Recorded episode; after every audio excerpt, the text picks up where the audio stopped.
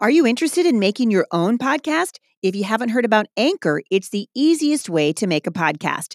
It's free. They have creation tools that allow you to record and edit your podcast right from your phone or your computer. Anchor will then distribute your podcast for you so it can be heard on Spotify, Apple Podcast, and many more. You guys can make money from your podcast with no minimum listenership. It's everything you need to make a podcast in one place. And in fact, I'm using Anchor and I love it.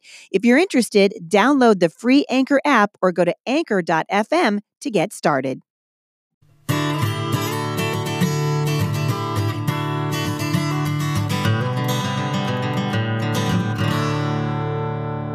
Hey moms, how you doing today? This is Heidi St. John, and today I want to talk to you for just a minute about faith-filled mothering.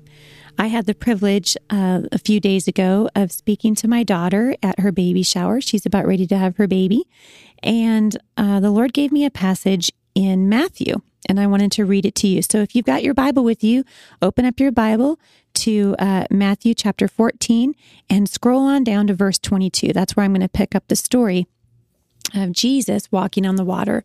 Verse 22 says, Immediately Jesus made the disciples get into the boat and go ahead of him to the other side while he dismissed the crowd.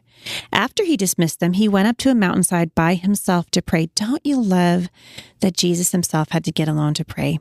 The Lord himself, uh, God incarnate, prayed. Uh, later that night, he was there alone, and the boat was already a considerable distance from the land, buffeted by the waves because the wind was against it. Shortly before dawn, Jesus went out to them and walking on the lake. When the disciples saw him walking on the lake, they were terrified. It's a ghost, they said, and cried out in fear. Remember, we were talking about fear yesterday. But Jesus immediately said to them, Take courage, it is I. Don't be afraid. Lord, if it's you, Peter replied, tell me to come to you on the water. Come, he said. Then Peter got down out of the boat, walked on the water, and came toward Jesus. But when he saw the wind, he was afraid and beginning to sink, and he cried out, Lord, save me. Immediately, Jesus reached out his hand and caught him. You of little faith, he said, why did you doubt? I think it's easy for us as mothers to find ourselves in the same position that Peter was in. And as I was explaining to my daughter at her baby shower, life throws things at you that you cannot possibly expect. And these are just three things that the Lord is teaching me about faith filled mothering. The first thing is that faith filled mothering is constrained by love. It means that as moms, we are preparing our children for a world that we will likely never see. And often we will make decisions based on them that seem to be painful at the time, but we are constrained from from uh, giving them what they want because we want love them and we want to give them what we know they need. So faith-filled mothering is constrained by love. Faith-filled mothers are dependent on prayer. They're dependent on scripture. I love that we read in verse 23 that Jesus God alone. Even Christ needs to pray.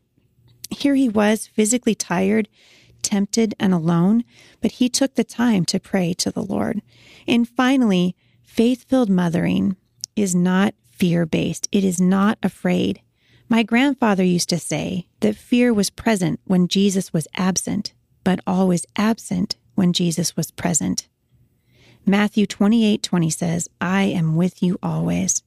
If you want to be a faith filled mother today, anticipate God's grace and goodness in the lives of your children. Believe His promises for your family. Train up your children in the way they should go. And when they are old, Proverbs says, they will not depart from it.